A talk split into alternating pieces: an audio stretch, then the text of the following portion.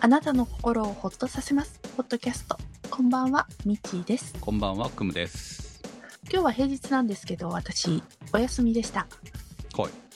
あの、有給取って、マイナンバーカードの電子証明書の更新手続きに行ってきました。おー、5年おきでしたっけ？そうなんです。マイナンバーカードの更新は10年、大人はね、10年なんですけど、電子証明書は5年っていう有効期限があって、で、えー3ヶ月ちょっと前に、あの、郵送で、更新手続きよろしくねって言って3ヶ月間が更新期間っていうのがあるんですが、あの、まあ、更新しそびれても、あの、過ぎた後でも一応また手続きに行けば更新はしてもらえるんですけどね、はいはい、免許執行はしないんですね。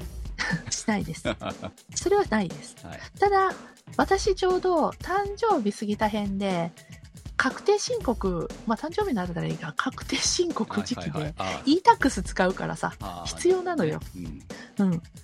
で、ねえ、うわ、なんか5年に1回役所に行かないといけないのめんどくさいなって思ってて、だって電子証明書の更新ぐらいオンラインでできるじゃんっていう、まあ仕組みはわかんないですけどね。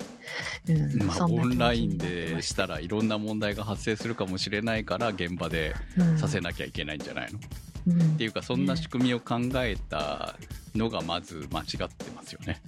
うん。せめてねカードの有効期限が10年だったら10年と一緒にしとけばいいだけの話なのにまあそれが仕組み上なんでしょうけどそのうん。5年で切らなきゃいけなかったんだったら5年にすりゃいいじゃん最初からカードの有効期限もみたいなさ、なんかその変なねこう、うんまあいろんな問題を抱えてますよね。マイナまあマイナポイントのために私も作ってますし、そのうん。メリットもねこういろいろうん。申請とかする時のメリットも味わってるので、その、ね、マイマイナンバーカードが悪だ悪だまでは言わないんですけど仕組み上はねやっぱりこういう電子である程度の作業ができるようになるに越したことはないので、うん。メリットもないわけではないんだけれどもでもなかなかそういうこうこのカードそのものの仕組みが良くないよねって思うよね。うんそうだから、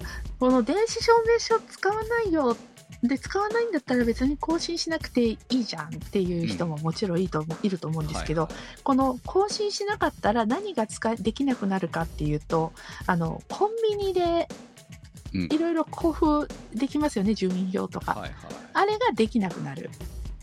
みんな使ってるんですかねあれ。あ、でも便利だって言うよ。あの、何かってとっさの時に、あいるけど、あまあね。の、役所が、ほら、週末とかお休みでみたいな。はいはいはいはいはい、うんそういう時とか、あの夜、夜どうまあしても欲しいとかね。ね結局その今回うんミッチーさん今日わざわざ有給使って行ってるわけじゃないですか、そうお役所ごとって平日しか行けないものが多くて、まあ、マイナンバーカードはちょっと特別あの、ほら、土曜日とかもやってくれたりってはいう関係はね、もちろんあるにはあでるんでもそれは結局、みんなが取らないからそういうことになってるだけじゃない、うん。結局さ、まあそうじゃなければ多分今普通のお役所仕事だと思うよ。絶対。う。そう。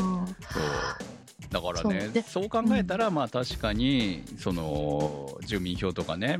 うん。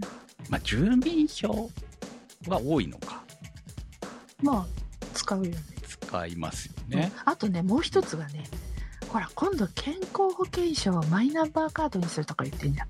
はいはいあの、健康保険証を使う、あの、マイナンバーカードでやろうとしたら、あれ電子証明書なんですよ。ああなるほどねだから、はいはいそうなると、結局、必要な人だけ更新すればいいんじゃないかって私思ったんだけど、あ、結局みんなしないといけないじゃんってねいう。ますます難しい。今までのねうん。簡単な保険証からね。まあで、もちろ今の保ん役所険証に、もその闇があるわけでしょ？実は。その人の保険証でだのなんだのっていういろんな闇もあるとかいうことを考えればでもそれにねこうなんかもう一つ付け加えることでそれだって暴けるんじゃないのとか思わないでもないので簡単なことじゃなくてより難しくしてるよねっていうことはありますよね。まあね、うん。まあだから、みんな必ず行って更新しないといけない。で、うもちろん行けない人は、あの、代理人がね、あの、何？受け取り。あの、代わりに、はい。と受け取りには代理人申請で申請して、でもあの代理人申請って、本人が、えー例えばもう高齢者で動けないとか、なんかうん。すごく限定されてますよ。うん、そう、だからそうじゃない人たちは意地でも休むなりなんなりしていけっていうことになってるんで、いやそう思ってる以上に家族でも受け取れないから、うん、いや休めないですよ普通はっていう、そう、私も今年は、うん。ちゃんと有給を、まあ、本来は取らないといけないんだけど、あの、しっかり取ってくださいねっていうので、あの、休みと、今、トレトレ月間なんで取ってるんですけど、それ今までなんて平日とてもとても休めなかったんで、はい。うんああ、よかった、休み取れで。そうだからね本来ならねそうあるべきだと思いますしね、うん。だから、はい。うん、病院だってね結局平日行く人たちが多いわけなので、っていう考えたらね、まあ、ちょっと時間抜けていけます行きますとかでも可能なのが理想ではある。そういうそのぐらいの余裕がある方が理想だとは思うんだけど、そうですね。全てがそうじゃない、ね、働いてるとこによって環境によって変わるわけなので、いやちょっとねえどうやって受け取れって言うんですかってこう 窓口でちょっともうこうごねそうになりましたもんね 私ねその時ね、うん。うん、代理で行った時にねいやうん。休めない人はどうやって受け取ればいいんですか？いや休んでもらうしか向こうもねそうしか言えないみたいなんですけど、うん。いやねえって思いながら まあ、手つでこの手続きでい行って何したかっていうと、とりあえずあの窓口で順番来て行ったらまずあのその来たあのお知らせの紙とあの更新のお知らせの紙とマイナンバーカードを渡してで紙にあの書くわけですよ、まあ、お役所なんで名前住所、はい。はい。はいえ手書きで書くんですか？って思わず言っちゃって。何でも手書きが必要なんです。いやだってさほら家に届いた紙を渡してるわけだしマイナンバーカード見せててもそれ全部住所と名前と生年月日に載ってんじゃんはい。うん本来ならそれだけでいいよね。そうそう、うん、で書いたらあとはまああのその案内の受付の人の案内に沿って目の前にねでっかいタブレットあるんでそれそれのボタンを押してパスワあのパスワードですね。電子証明書のパスワードをこう入れていく。でそれそれをこう入れていったところであ手続き終わりました。ありがとうございました。っていうので私ちょっとショックだったのがマイナンバーカードってその電子証明書の更新日ってマジックで皆さん書いたの覚えてますか？マイナンバーカード受け取りの時。に日付え？マジックで？マジックで書かなかった？カードに？あのそうそうあの写真のある方の面にはい。あの電子証明書の更新日みたいなのを書いてるんですよえ？多分2023年の私誕生日2月なん2月なん書いてるちょっと待ってね。もう今探すわ。うんうん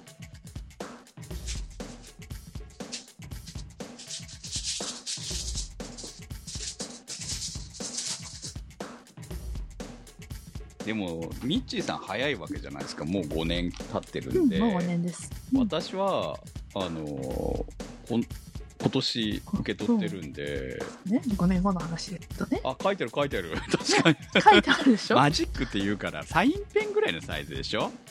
うん。確かに書いてる。まあまあ油性ペンで。うん、書いてある2026年書いてあるわ、4月。で、うん。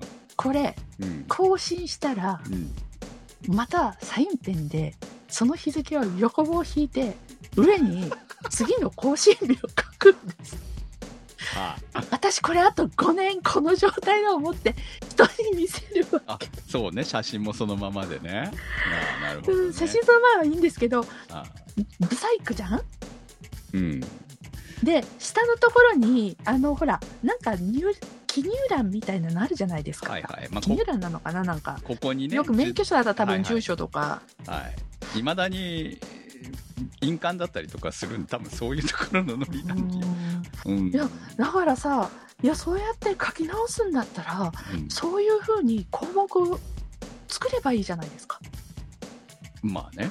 誰が考えたんでしょうね。本当にそう まさかそういうやり方すると思わないからこれは多分ねマイナンバーカードデザインした後でこうしないこういう感じの運用をしましょうっていうので全国各地でそのサインベリーをこう引いて上に日付書きましょうに なったんだなって思って。まあ、まあうんまあ仕組み的には破綻してますよね、やっぱりねうん。そうだからもうそれって最初誰あのマイナンバーカード始まってから5年経ったらみんなそれをやるから分かるわけじゃないはい。あそんなことになる、はいだからそこでデザイン変えようよ まあ、ね、よく言われてるのが、その仕組み、そのね、反対っていうんじゃなくても、うん。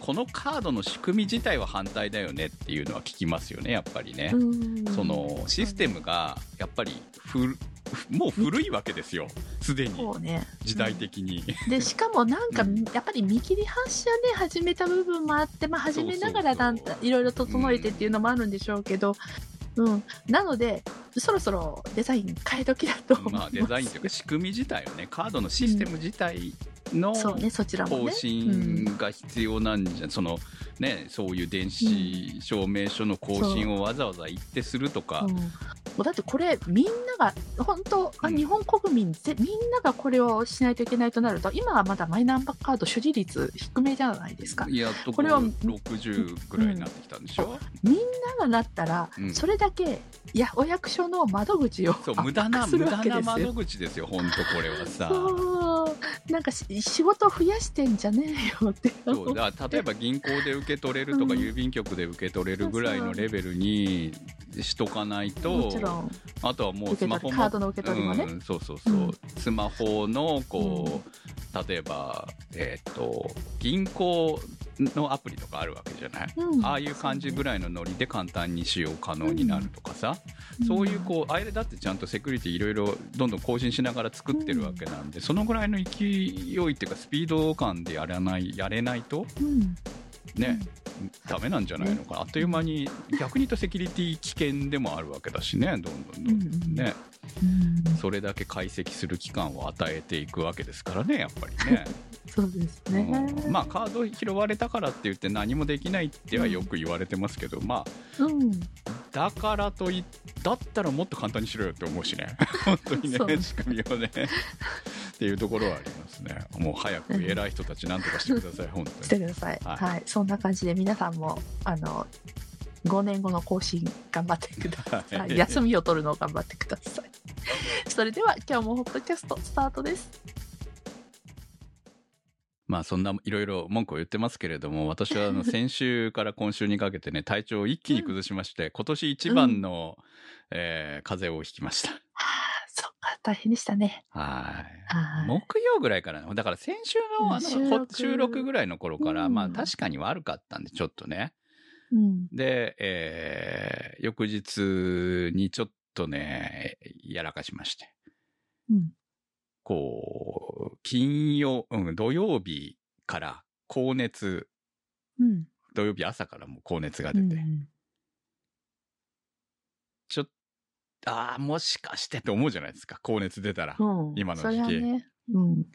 で、や高ばい。熱出なくてもちょっと体調悪くなった時点でそうそう、疑うっていうね。まあね、そうそう、体調悪くて、こう、うん。まあ多分違うとは思う。まあ、うん。行動範囲から言うとね、違うとは思うんだけどなって思いながらも、でもやっぱり自分の中に対する不安もありながら、うん。で、えーただ、えー土曜日のもう午後になったら病院も空いてないので、うん。こう、PCR 検査も受けれないっていうところもあって、ただ、こう、まあ、受けとかないと一番まずいのは家族が行動できなくなるうん。っていうところもあって、調べてくれと言われたから、まあ、えまあ仕方がなく、まあ高熱も出てるタイミングだ、とりあえずそのタイミングでミッチーさんに相談して、えードラッグストアに売っている研究用のを仕方なく買ってきて、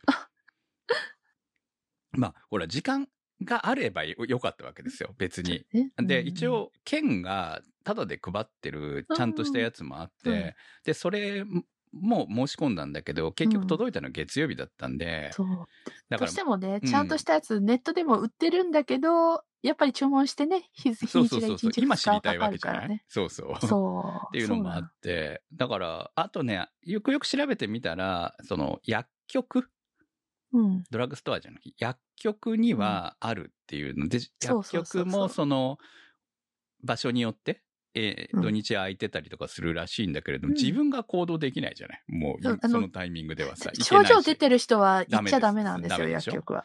だからそういうのも家族が行かないとそう。いう。っていうの。もあるし、うんうん。だからそういうのもあったから、結局もう、そのタイミングで行動して行って、こう、やれる。まあ、しかもよもう夜にかかってたので、その、どうしようってなったタイミングは。なので、えーもう娘に行ってもらって、普通のドラッグストアで買っても来てもらって、うん。検査して、まあ大丈夫だったっていうところが分かってほっとして、で、えーロキソニン飲んで、うんうー言いながら 苦しんで、もう番組の収録も諦めて、うん。えー、土、日、月とうん 倒れてましたよ、ずっと。うん。だってもうコロナじゃないかって心配になっていろいろ調べたりとかってしんどい時にやるの辛いじゃないですか。辛かったっすね。ねえね。だから私は早めに買っておいた方がいいと言った。まあ、まあね、本当に よよかったです。これでもこれでちょっと覚悟はついたね。何をすすればいいかっていうのもね。る、ええはい。まあ、知り合いの、あのー人のところで、もうすぐ、すぐ来れば PCR 検査できたのにとか言われたんで、あ、あそう、そう、そうだったかって。まあ、どっちにしろね、土日だからさ、うん週末はどうしようもないんだよね。平日だったらまだみうん動きはあったと思うんだけど、うんでもあの熱の状態じゃね、こう、動きたくないみたいな状態だからね。考えたくもないよね。そう。うんいやー、本当にね、やっぱコロナになって一番怖いのは、普通の風邪でも病院に行くのに躊躇するっていうところですよね。うちが一番行ってるところはね、あのーまあ、いわゆる主治医のところは、熱があったら、あの、いわゆるこう、保健所に連絡しろって書いてあるって、そうそう。受けてくれないんだよね。ょ。うん。そう。あの、発熱外来じゃないとダメなんですよ。そうでしょ？あのあの、コロナじゃなくても、わからなくても、うん。熱とかの症状があると、咳とかのね、症状があると、とりあえず発熱外来のある病院を探って電話して、行ってもいいですか？てそうそうそう。で、確認。聞かないといけないね確認して、そこで検査を受け、まず検査を受けて、それで症状に合わせた何かを、みたいなことになるから、その外来、発熱外来がない、いわゆる小さな病院だと、まず受け付けてくれないから、だからいつも行ってる病院に行けないわけですよね。うん。そうなんです。そこがね、もうその時点でめんどくさいってなるからね。本当ちょっとそうよね。でそその発熱外来あるところも、あの、初診は、あの、そうそうそう何ピークの時は、うん初診はダメですってなるわけだからね。ちょっとどうしろって言うの？ってなる。そう。で、諦めてうん家で寝るしかない。まあ、寝るしか、で、うんまあ、一応とりあえず安一安心したんで、うんあとはもう寝るしかないんだなって思って、うん。ほんとね、ご飯もね、ちょっとしか食べず、うん。一日に一食プラスゼリーみたいなええ感じで、それはしんどいですね。はい。食べては出し、食べては出しみたいな感じで、とにかく脱水症状にならないようにだけ気をつけながら、うん。なんとか暮らしてました。多分コロナとインフルと、あと、なんかそういう熱を伴う胃腸オ炎、なんかウイルス性のたい。な感じも流行ってるそうそうそう。んっていうのを聞きまで、そっしたね。ちじゃないのかな、コムさん私多分そっちだったんだと思います。はい。うん。あの、コロナがそっちね、うあんまりそんなに腹痛とかがないから、はい。まあ、腹痛はなかったんですけどね。腹痛つか、うんオート下痢はないから。うんまあうん、経理症状はあるタイプもあるっては言うけど、まあ、ー何にしても、どっちにしてもね、もう今回に関してはもう、うんとにかく、これで痩せれるねぐらいな感じでした。こ痩せれでました？あのね、体脂肪率は目標にほぼ近くくなりましたよ。すごいですね。体重はね、2キロぐらいうんまあ、もともとの体重からい言って、うん、2 2.5ぐらい落ちたかな。うんでもそれって、その前から落としていたものにプラスしてじゃないから、うん。トータルで、今、その2キロ、2.5ぐらい落ちたっていう感じで。うん。うん、3、うん、3、3キロまでギリギリ行ったか行ってないかぐらいね。うん。いや、でも、これ食べたら戻るやつじゃないですか。うん。あの、脱、脱水とかさ、はいはい。そういうので減ってる部分だから。はい今日から、うんあの、乗り始めました。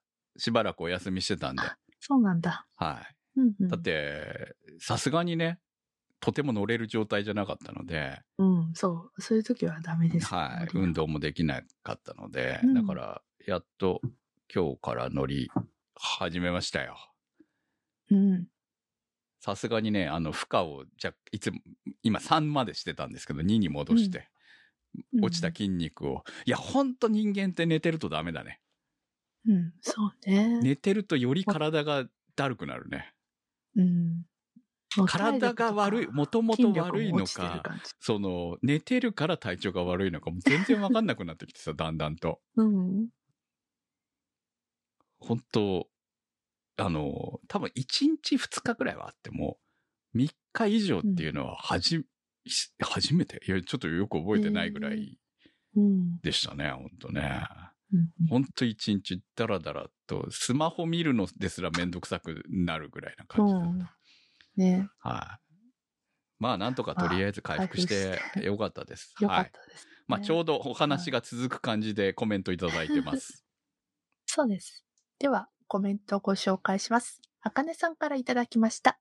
Amazon のブラックフライデーで我が家もユーフィーを購入しました。年末に向けて少しでも体重管理しなくてはと導入しました。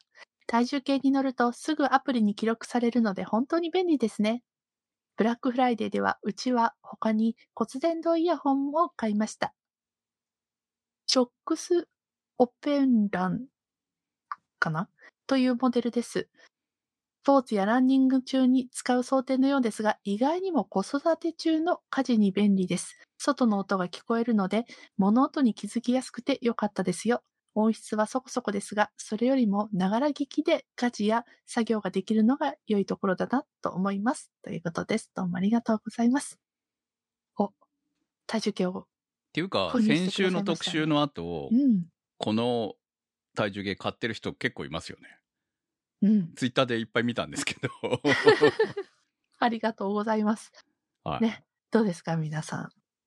うん、やっぱ楽でしょ。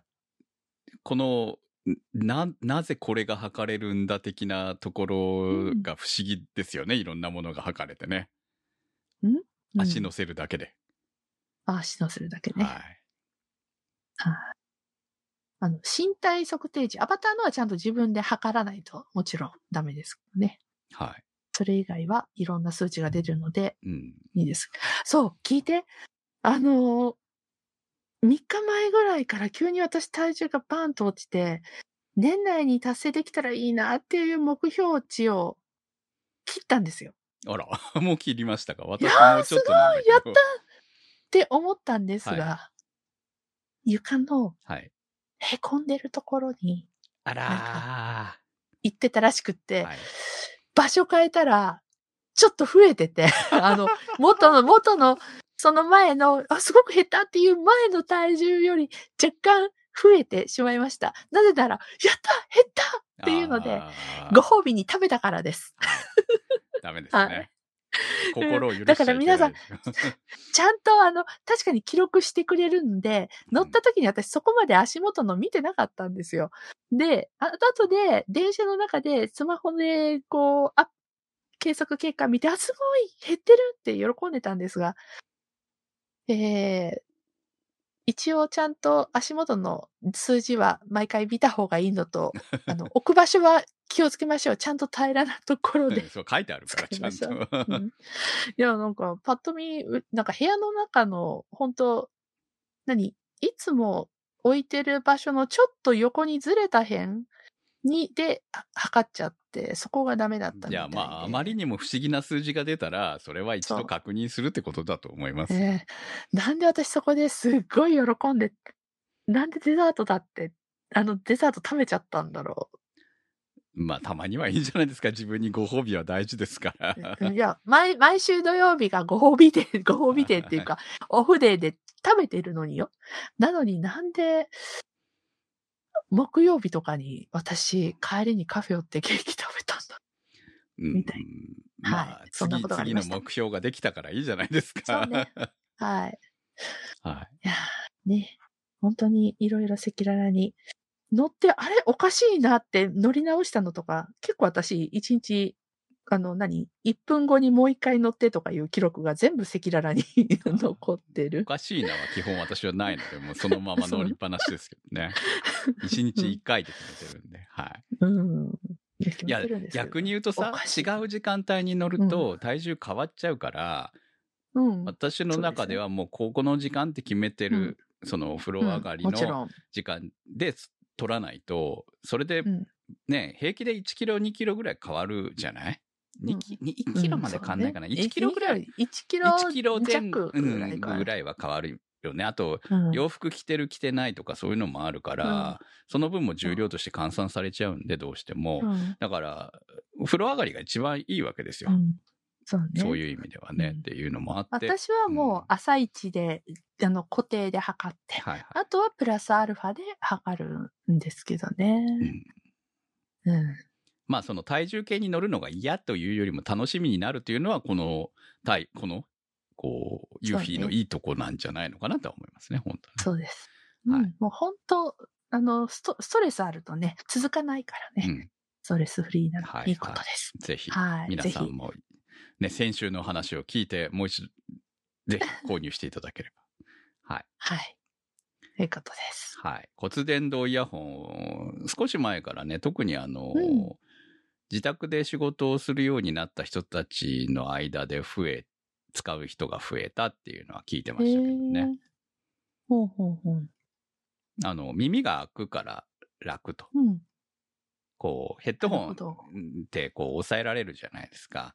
で、イヤホンも最近は、あのーなんていうの？中に入っちゃうタイプが多い、うん。多いというか、そればっかりグイグイグイグイってうんや入れるのね。全部なっちゃったんで、そう、カナル型っていうのかな？に全部なっちゃったから、もう昔の普通の軽いかけ方のヘッドホン、イヤホンっていうのはもうほぼないんですよね、今ね。うん。かなり減っちゃっったっていうところもあって。たで、えまあそういう中で、えーどうしても耳を塞がん、塞いでると聞こえないものが聞けるようん。というところで、えーまあ特にランニングとかの時、外であ走ってる時はね、ほら、うん。あ、の、iPhone, じゃなくて、あえー AirPods とかのプロとかだったら、えー外気が、外の音を取り込むこと、モードねうんうんみたいなこともできるんで、ノーマルの状態もあるし、取り込むっていうこともできるので、うんだからまあそういうこともできるけれども、そうじゃない場合だと、ちょっとボリューム上げてると危ないっていうところがあるんだよね。そうね。はい。うんまあだから、あの、骨伝導イヤホンが、あの、まあ昔はね、こう、もうとにかく音が悪いからって言われてて、えーほんの一部部分でしか売れてなかったんですけれども、まあだいぶ性能も上がってきたっていうところで、えーうん。これレビュー読んでもね、まあ値段が値段なだけに、えーうん。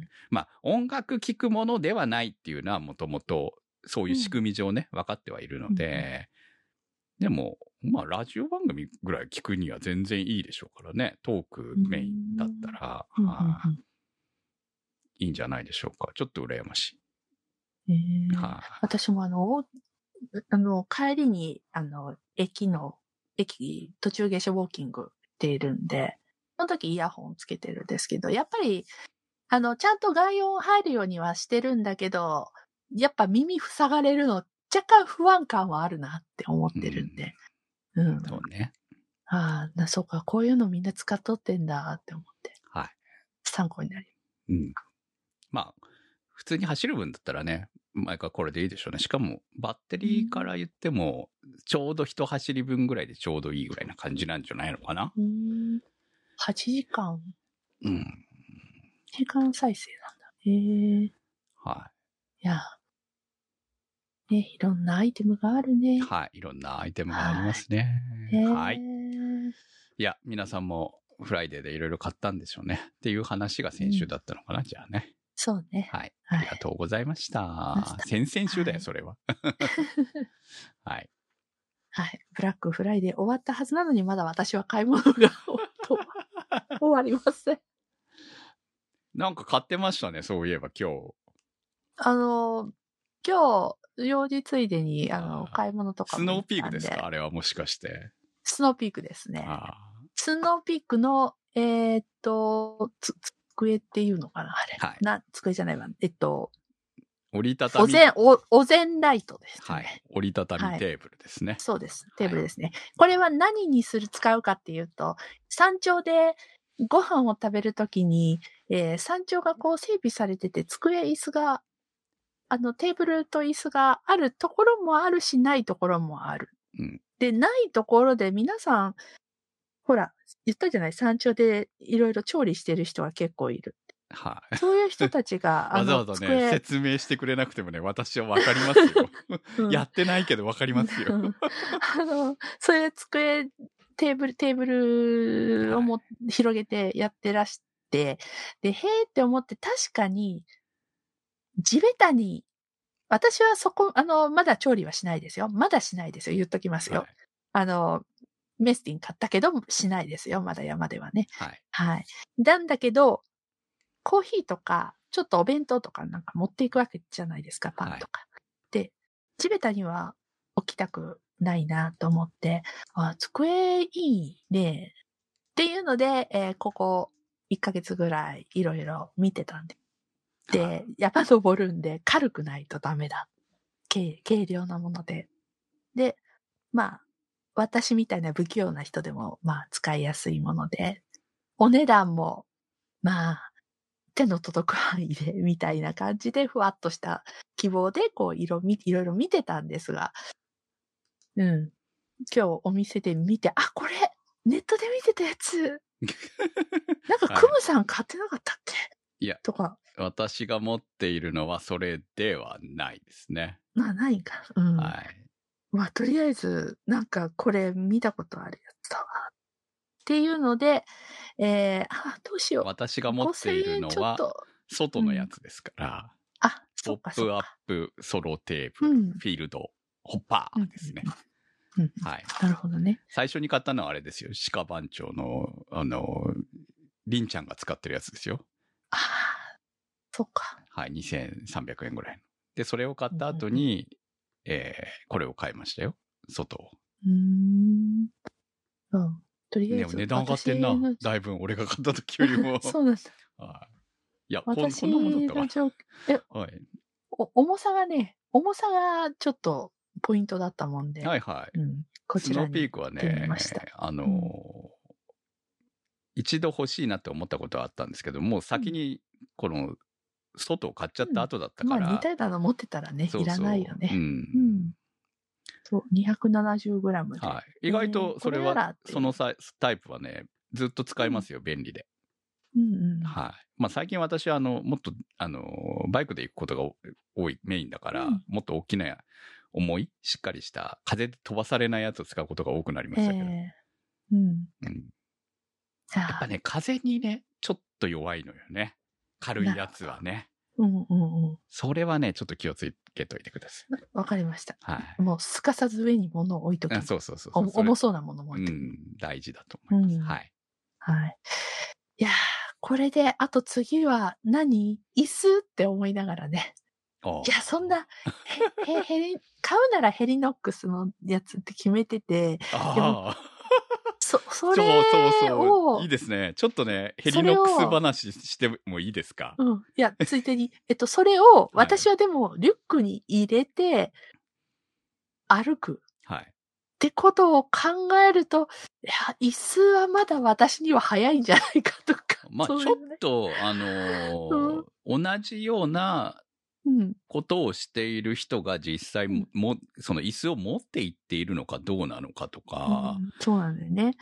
いや意外と YouTube 見てたら、ヘリノックスの椅子を持って上がってる人いたんだけど、その人、その山登る前は、モンブランに登ってたっていう女子だったんで、ちょ、ちょっと、ベテラン、ベテランさんすぎるわ、っていうので。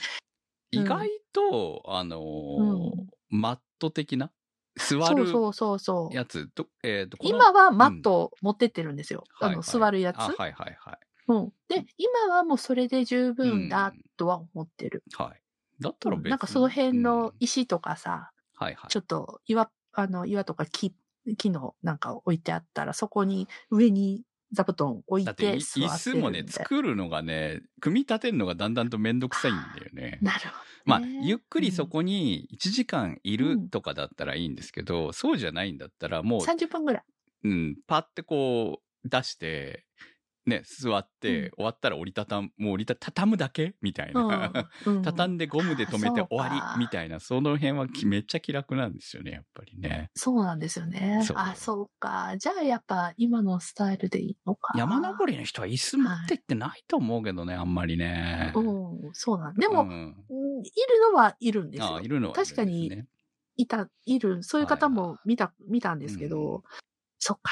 それはちょっと余計か。まあそんな感じで、はいはい。